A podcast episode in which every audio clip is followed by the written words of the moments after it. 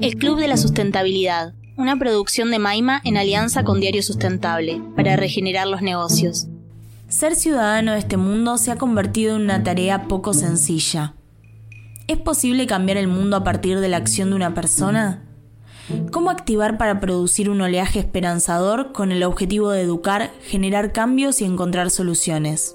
Hoy entrevistamos a Dafna Nudelman, conocida como la loca del Tupper. Dafna es especialista en sustentabilidad y economía circular, profesional de la comunicación y activista por el consumo responsable.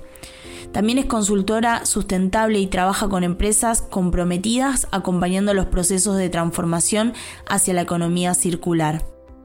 Graduada de la Facultad de Arquitectura, Diseño y Urbanismo de la Universidad de Buenos Aires, se especializó en Economía Ambiental y Desarrollo Sustentable y estudió sobre responsabilidad social, empresaria y emprendedurismo. Dafna, ¿qué significa para vos ser activista? Y para mí creo que mm, ser activista lo entiendo de dos maneras. Una es la tradicional, que tiene que ver con mostrarse, manifestarse, salir a la calle, es como la quizás la imagen de activista que nos hacemos. Digo, si uno piensa en un activista, una, una manifestación, piensa en algo así, creo que ese es no deja de ser parte del activismo, parte de mi activismo, si bien no es el foco principal, me parece que es una acepción de activismo que está bueno tenerla.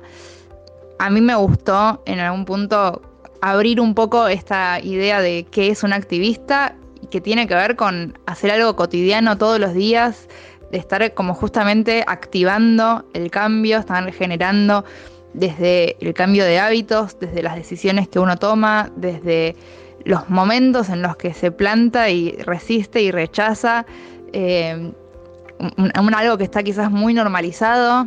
Se me ocurre ahora, por ejemplo, eh, en, muchos restaurantes y cafeterías te ofrecen un individual de papel y yo muchas veces lo rechazo y bueno, siento que eso también es un activismo que parte mismo de la palabra, de la acción, ¿no? De, estar haciendo algo. Desde la acción, ahí, desde rechazar, eh, uno está generando un cambio. ¿Cómo comenzó todo? ¿Cómo llegaste a ser la loca del tupper? Y lo más importante, ¿para qué? Y la loca del tupper también en algún punto llegué desde ese activismo, desde decir, ¿sabes qué? No, me, no, quiero el, pote de helado y, llevo mi tupper. Em, es un poco más divertida la anécdota porque era, venía siendo activista de este tipo de cosas, desde rechazar las cosas un poquito desde antes. De hecho, lo que hacía era justamente, por ejemplo, en la heladería, eh, rechazar la cucharita y le pedía sin cucharita, sin cucharita, sin cucharita muchas veces, tanto que se lo repetía. Eh, bueno, él ya me veía como la loca de la cucharita y el día que llegué a, llevar el tupper, dije, bueno, paso de ser la loca de la cucharita a ser la loca del tupper. Y bueno, encontré eh, ese, esa arroba, esa, esa marca, ese nombre útil para como llevar mi activismo también a modo de ejemplo, inspiración o simplemente para compartirlo y comentarlo y darle visibilidad para que justamente muchas personas puedan ver que hay otra forma de hacer las cosas, que se cuestionen conmigo. Eh, yo estoy compartiendo mi camino, tampoco es que tengo una verdad revelada, pero bueno, sí tengo muchos años de estar haciéndome estas preguntas y de estar cuestionándolo y estar estudiando. Así que un poco mi, idea de, activismo tiene que ver con la inspiración y compartir información. ¿Qué es el activismo imperfecto? Dentro de todas estas cuestiones de cambiar hábitos y del activismo ambiental o de justamente tomar acción y, y hacer cosas diferentes, siempre nos encontramos como con una bueno, con, el mundo que es incoherente, que nos hace a veces tropezarnos con contradicciones y que nos damos cuenta que no se puede cambiar todo junto, que no podemos hacer todo perfecto. Y ahí justamente creo que viene un concepto que me gusta mucho introducirlo en mi activismo y en mi forma de comunicar, que es el de activismo imperfecto, que plantea como abandonar esta aspiración de perfección, tomar el cero waste, en este caso el cero residuo, o tomar los, no sé, la vida sustentable como, bueno, un objetivo quizás es inalcanzable, es como un aspiracional inalcanzable al que nunca vamos a llegar, nunca vamos a llegar a cero. Eh, pero eso no nos tiene que frenar, no nos tiene que detener a intentarlo, a hacer lo mejor que podamos, a hacer un poquito más cada vez.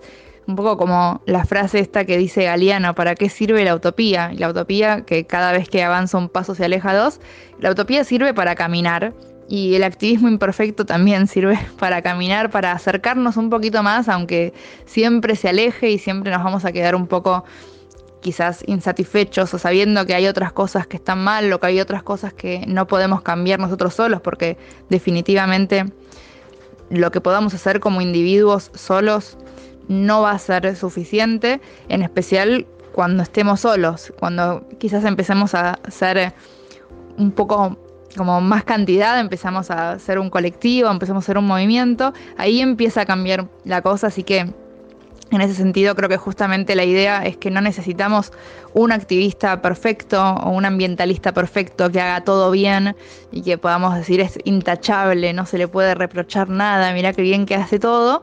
Necesitamos millones de personas que estén todos los días haciendo lo mejor posible y tratando de mejorar cada vez. Lanzaste hace menos de un año tu libro Cómo rompimos el mundo y cómo podemos arreglarlo.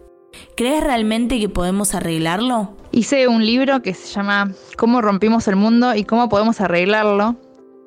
Y es un, título que podría ser un poco eh, tricky, un poco engañoso, porque... Y no, sé si podemos arreglarlo. No, claramente igual siendo...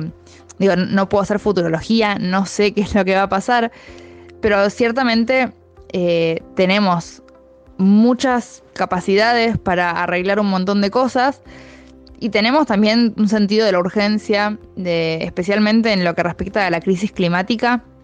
Tenemos poco tiempo y tenemos que hacer cambios muy radicales. Entonces ahí no sé si soy súper optimista al respecto de si podemos arreglar puntualmente lo que generamos con, con la crisis climática, pero pero sí creo que hay un montón de cosas que podemos hacer, que estamos teniendo cada vez más conciencia sobre el impacto que estamos generando.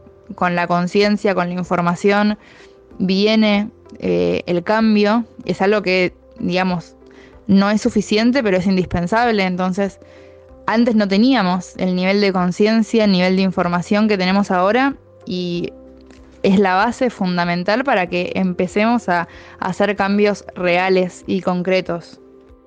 ¿Qué es la regeneración para vos y cómo se linkea con tu trabajo, tu vida y el activismo? Creo que la regeneración viene un poco a levantar la apuesta y la sustentabilidad.